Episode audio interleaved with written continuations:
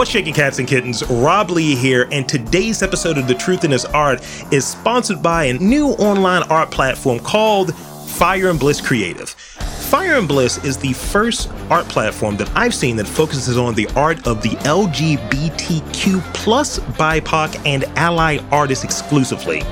And I have to say, the pieces are amazing.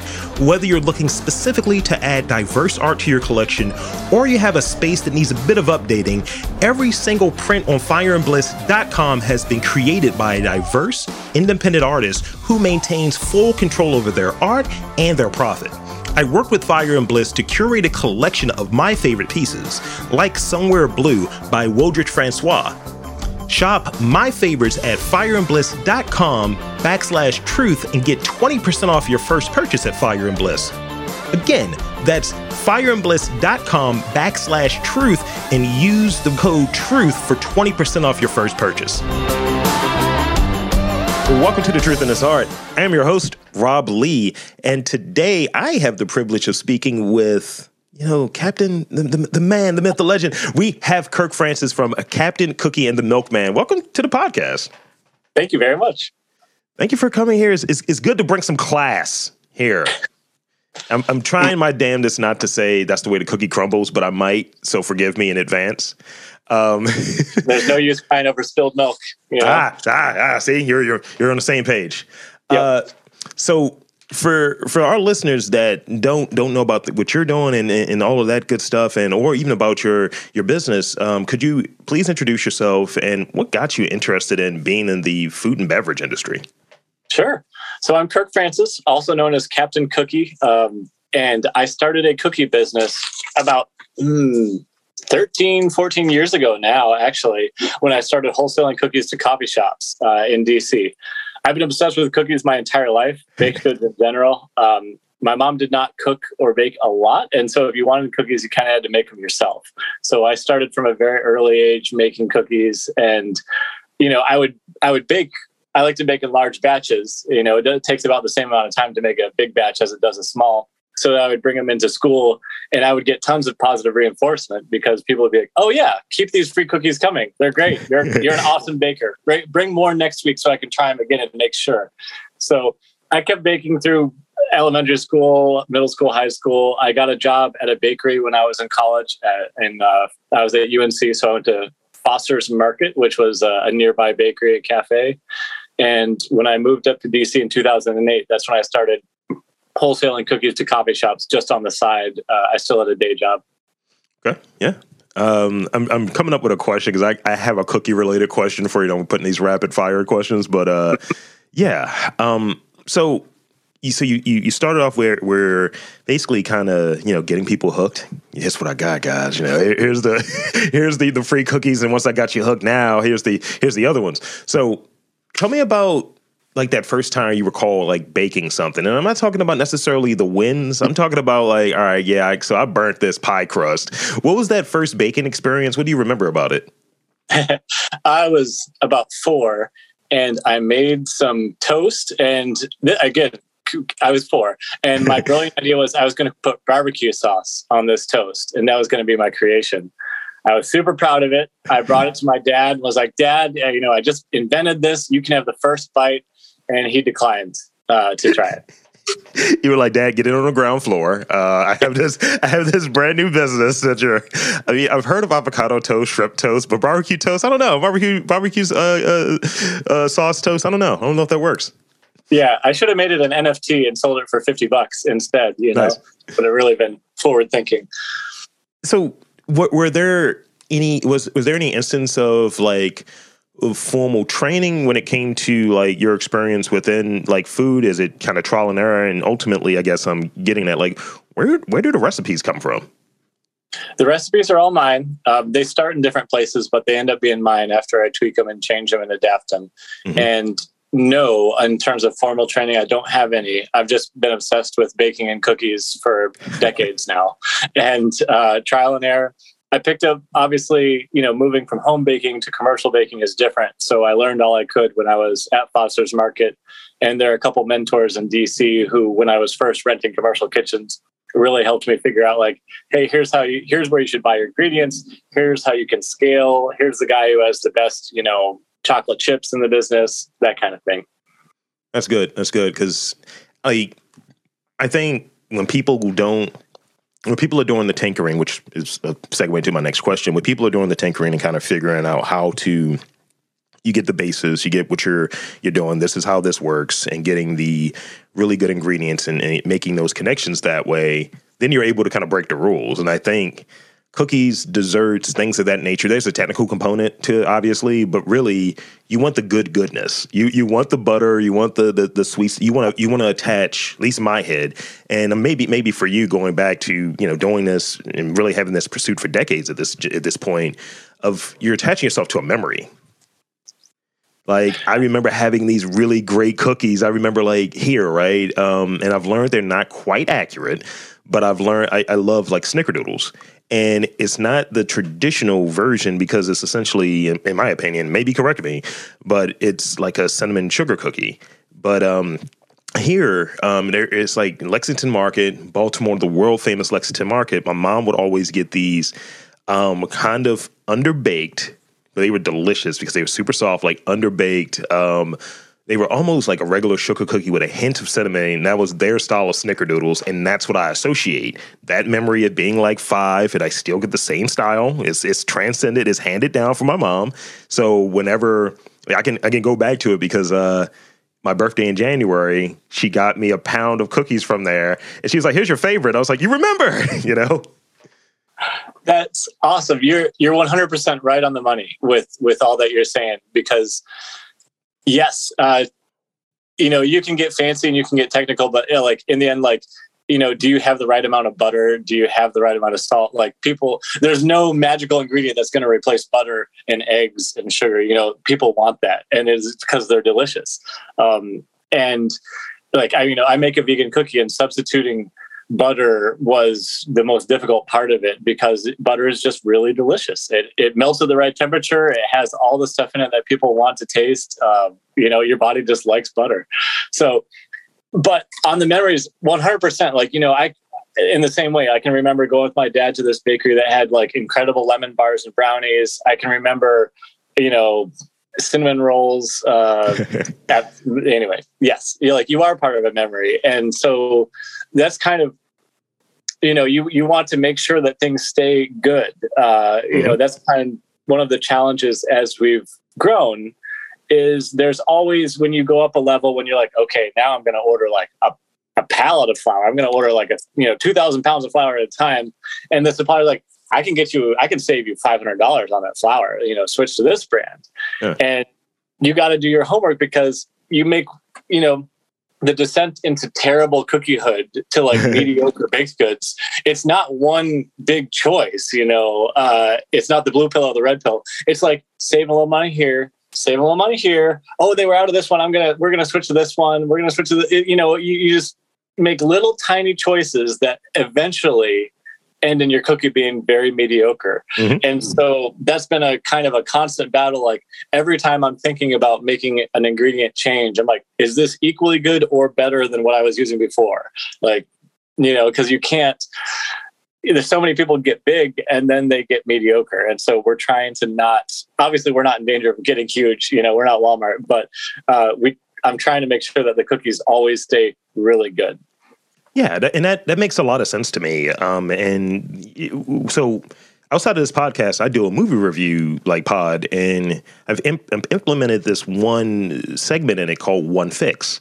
And I think like most things, there's one fix that's there. And, you know, like I'm a cookie connoisseur. It's like that's just what that is for me. And I look at the whole gamut, especially if you're like buying something that might not necessarily be like like going to a fresh shop and like these just came out of the oven, bong bong. But something that this is like DMV because like I'm in Baltimore, so there's there's one like brand that it's like their cookie is great. I, I, I, like they have a really odd cookie. I like it. They get all the flavors, all the components are right, but then their packaging is bad. So mm. in that the packaging, the whatever uh, I guess it's plastic or what have you that they're using, it's like you should you should fix that. You should replace it because once you turn into it you can't like reseal it. So that means you have to eat all six of these kind of big cookies, or they're going to be stale and nullifying that experience.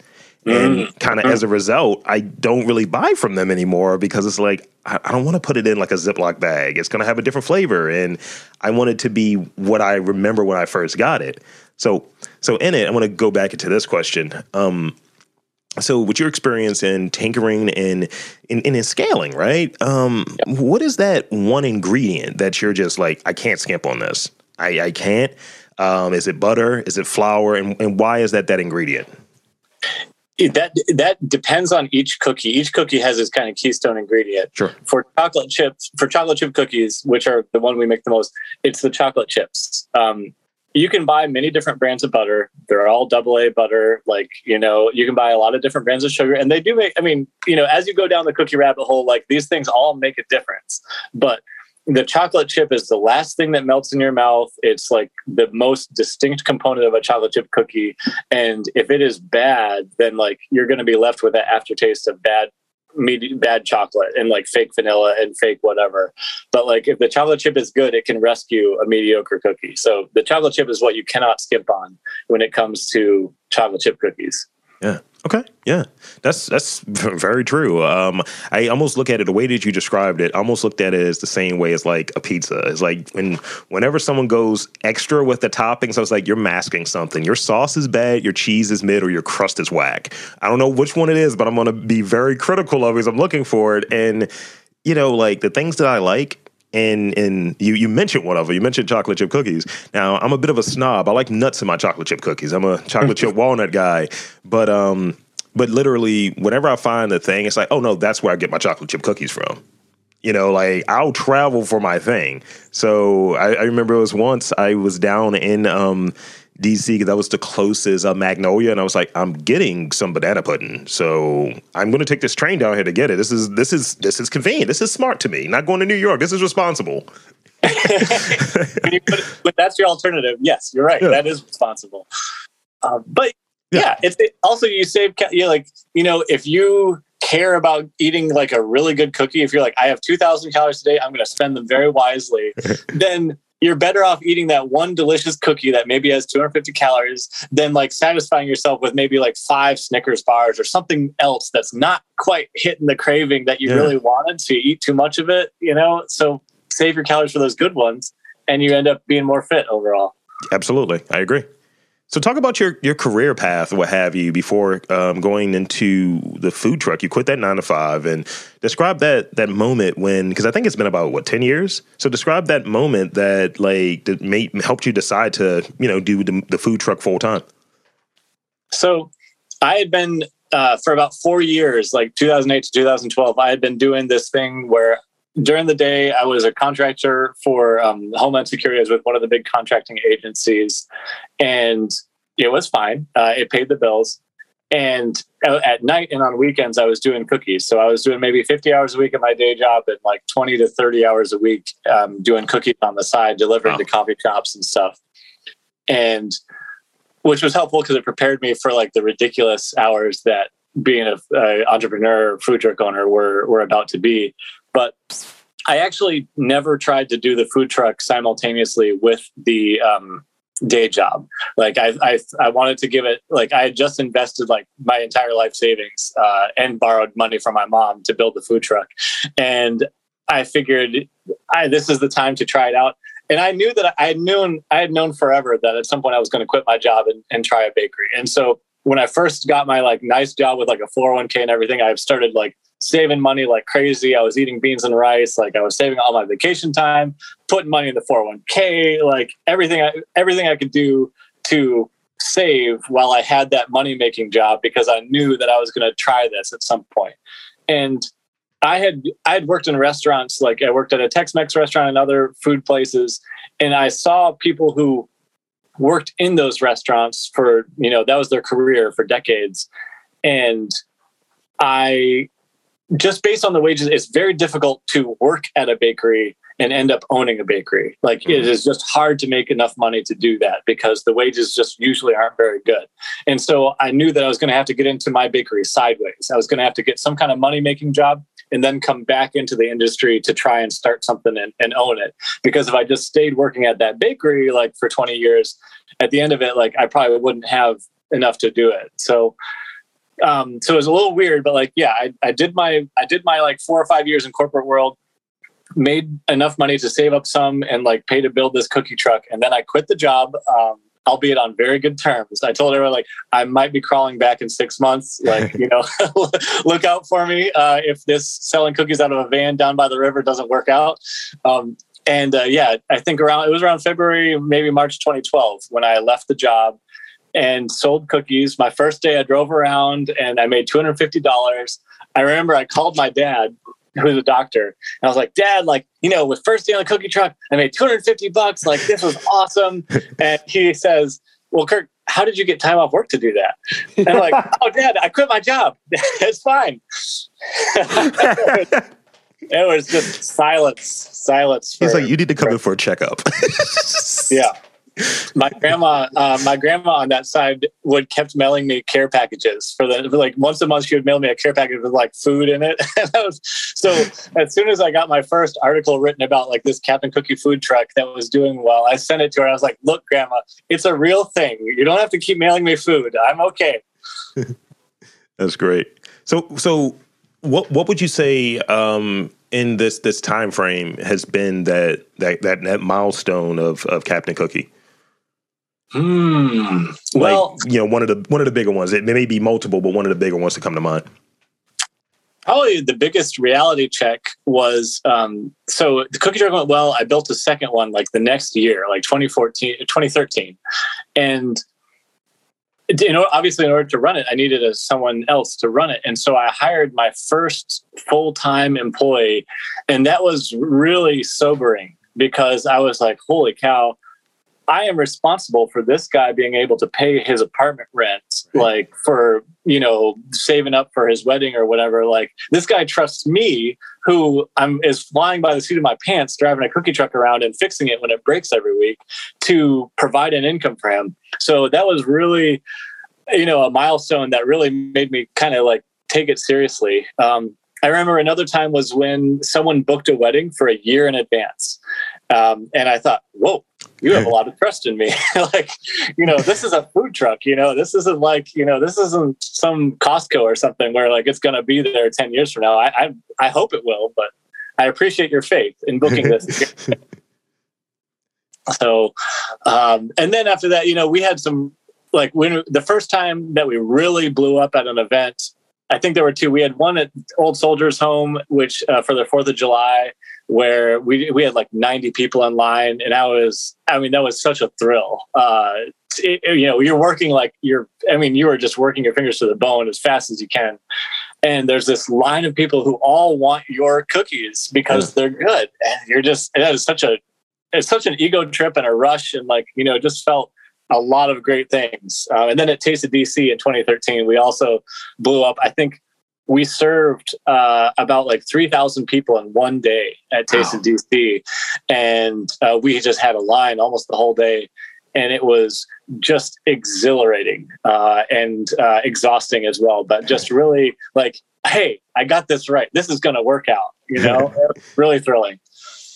So, what would you say the the the challenges or the differences between like you know being a baker and owning a food truck to transitioning to having the brick and mortar locations? It's the challenges have changed. Like, so the first year it was just getting myself in the mindset like, yeah, I'm going to work 110 hours a week and for years, and that's just how it's going to be in order to like make this into something that I can have. Um, you know, that was like three and a half years of not attending anything on Fridays and Saturdays. So like no birthdays, no no whatever's, um, you know, because that's when all the events are. And so that was hard. And then the second year, it was logistics, like you know, having two or three trucks uh, and like maybe each of them has two or three different events in different locations in Arlington and Fairfax and, in Moco and, in DC. And they need different prep and like different staff have to show up. So figuring out the logistics Then when we got more and we got the brick and mortar, it was more paperwork. It was like, okay, now I have like there are like you know six different permits that each food truck needs uh, in every jurisdiction.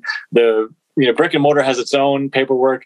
I've now hired a bunch of GW students who each have like some different state that they're claiming for tax purposes, and so I got to file state taxes in nine different states. And so just keeping everything legal, um, yeah. or at least within like a week or two of being legal, was the challenge then.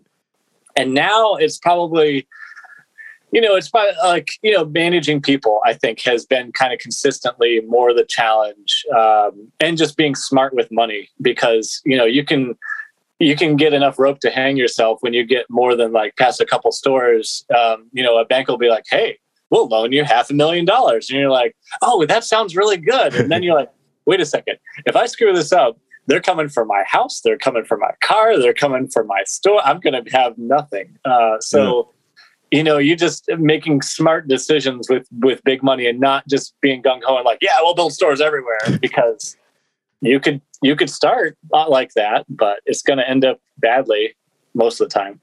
So people people and money right now are the big challenges, the differences.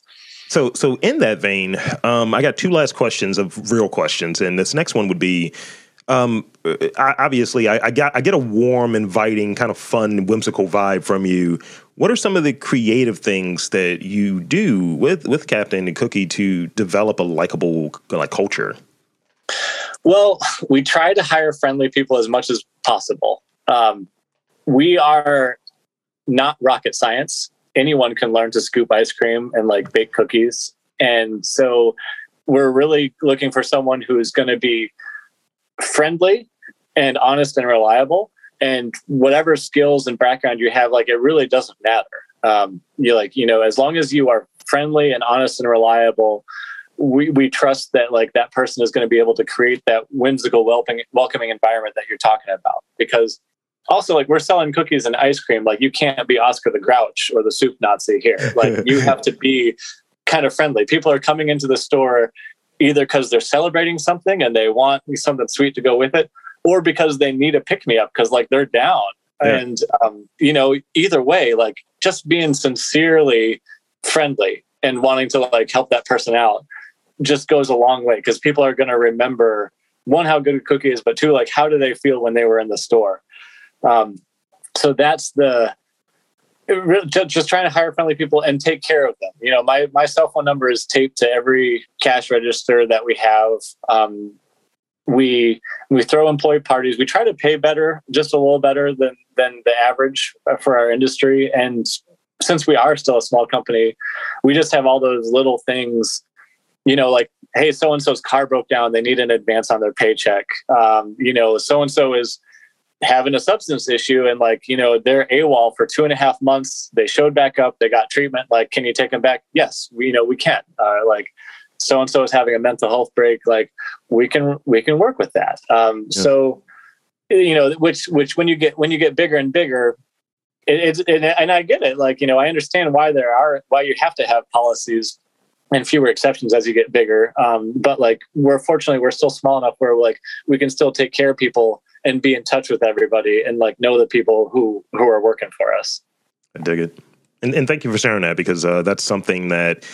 I, I, I recognize that as we come out of the pandemic, or as the pandemic is downshifting, if you will, there has been the great exodus, people leaving jobs and so on. And a lot of times it's not like money is a piece of it, right? But mm-hmm. a lot of times it's about how do they feel about the place that they're working at? How do they feel like they're taken care of? And you know, the pandemic showed that a lot of these companies do not care or do not care in a way yep. that that matters. So people are like, all right, I'm going to take my talents elsewhere, and that's what's what, what happens.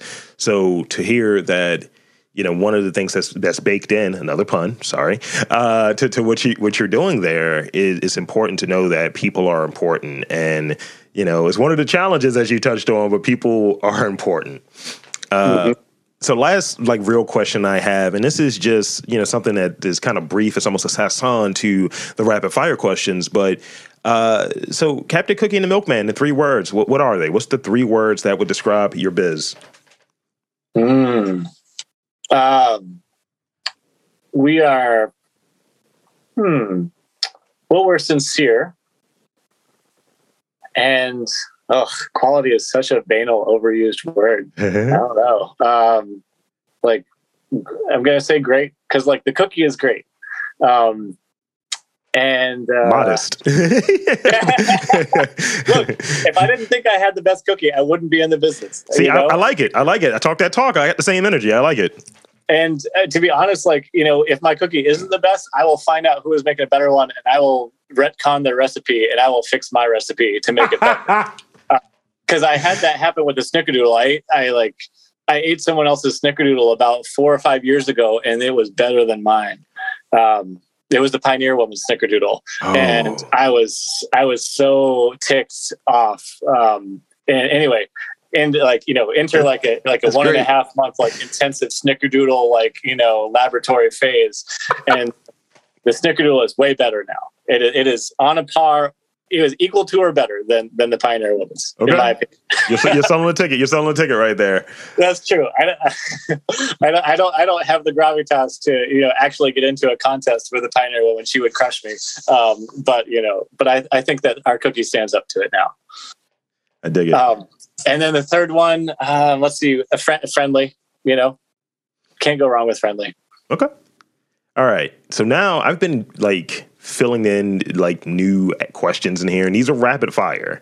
So okay. all of the goodwill that I've established, you know, as we're breaking bread or or having crumbs everywhere, all the goodwill that I've established, I'm going to just like just just pour it all away. Uh, okay. So here's some rapid fire questions. Uh, what is your birthday meal? We all have a certain meal. It's a thing that we have to have on our birthdays. What is that thing for you? It's going to be either cinnamon rolls or carrot cake mm. for the dessert. And uh, for the meal, um, I, like I love Chinese food. Uh, I would love to have like uh, a legitimate like uh, either Sichuan hot pot or um, or a siji dou, which is like a, a, a, dry fried string bean or something like that. Twice okay. cooked pork, really good. Any any kind of authentic Sichuan Chinese food, and uh, and a cinnamon roll is what I want. That's legit. That's legit. I'll, I'll tell you about the carrot cake story uh, off mic. Uh, favorite movie? Amelie. Okay, you were ready. You were prepared. Uh, favorite food show? I don't watch any. Well, no, I that's wrong. I've uh, what's that? Uh, Great British Baking Show. I like Great British Baking Show. Same, same. Uh huh. We make fun of it. We do our we, we like kind of turn it down on certain parts and pause it where we're watching it, and we'll just interject like what we think should be said at this next thing. It's like, oh no, you're gonna you're burning it. Turn the oven off. yes, same here. Like you watch people making mistakes in slow motion. You're like, no, take it out. That's like, don't fall over. Uh, tell me, tell me about. Um, I feel like in the test kitchen, you you may have gotten to a, a, point where you've done something super grandiose. It's like, look, I'm going to make this type of cookie. It's going to work, but it didn't really make it to the menu as an offering. Is is there an example that comes to mind for you? Oh, there's several. Um, and and when I make mistakes, they're like 400 pound batch mistakes. You know, so um, so I uh, this this one was early on. It was probably like only an 80 pound batch of, of cookie dough, but I was like I saw like some pinwheel cookies and I was like, oh, I'm going to do that. And then I was like, I want to do a citrus because it's summer. So I made lemon lime pinwheel cookies. So I made two separate doughs. I zested like 60 lemons and probably about 80 limes, uh, you know, folded the zest into the batter. I add a little bit of food coloring to each one. So like your, your lemon dough was yellow and your lime dough was green. I rolled out the sheets flat, laid them on top of each other, like rolled them up into perfect spirals, sliced them, baked them. These were perfect little yellow green spirals flecked with zest. Um, and uh, no one bought them. People were Damn. not at all. Um, and uh, it was the most effort I think that I've put into any like large scale cookie and it it flopped super hard. People are like, that is super interesting. I will have a chocolate chip, please. Oh, that stinks. I, I mean, it yeah. sounds great though, because I, I, I, I like that lemon and lime flavor combination. I think it's underused in a lot of uh, pastries. I, I, will say, um, or baked goods, what have you. There's a a pie place here locally that did a creamsicle pie, and. Mm I was like, this is great. And and it was kind of the temporary replacement for their key lime. And I was like, no, no, key lime is coming back, right? I was like, let's not, you know, this is great, but let's not be foolish here. Let's not be so excessive. mm-hmm. Yeah. So you don't mess around with key lime. No, no, no, it's got to be on there. Um, so last last question I got for you that um, is in this rapid fire space. Uh, so music, podcasts, or silence when you're working, and if it's music or podcast, what are you listening to?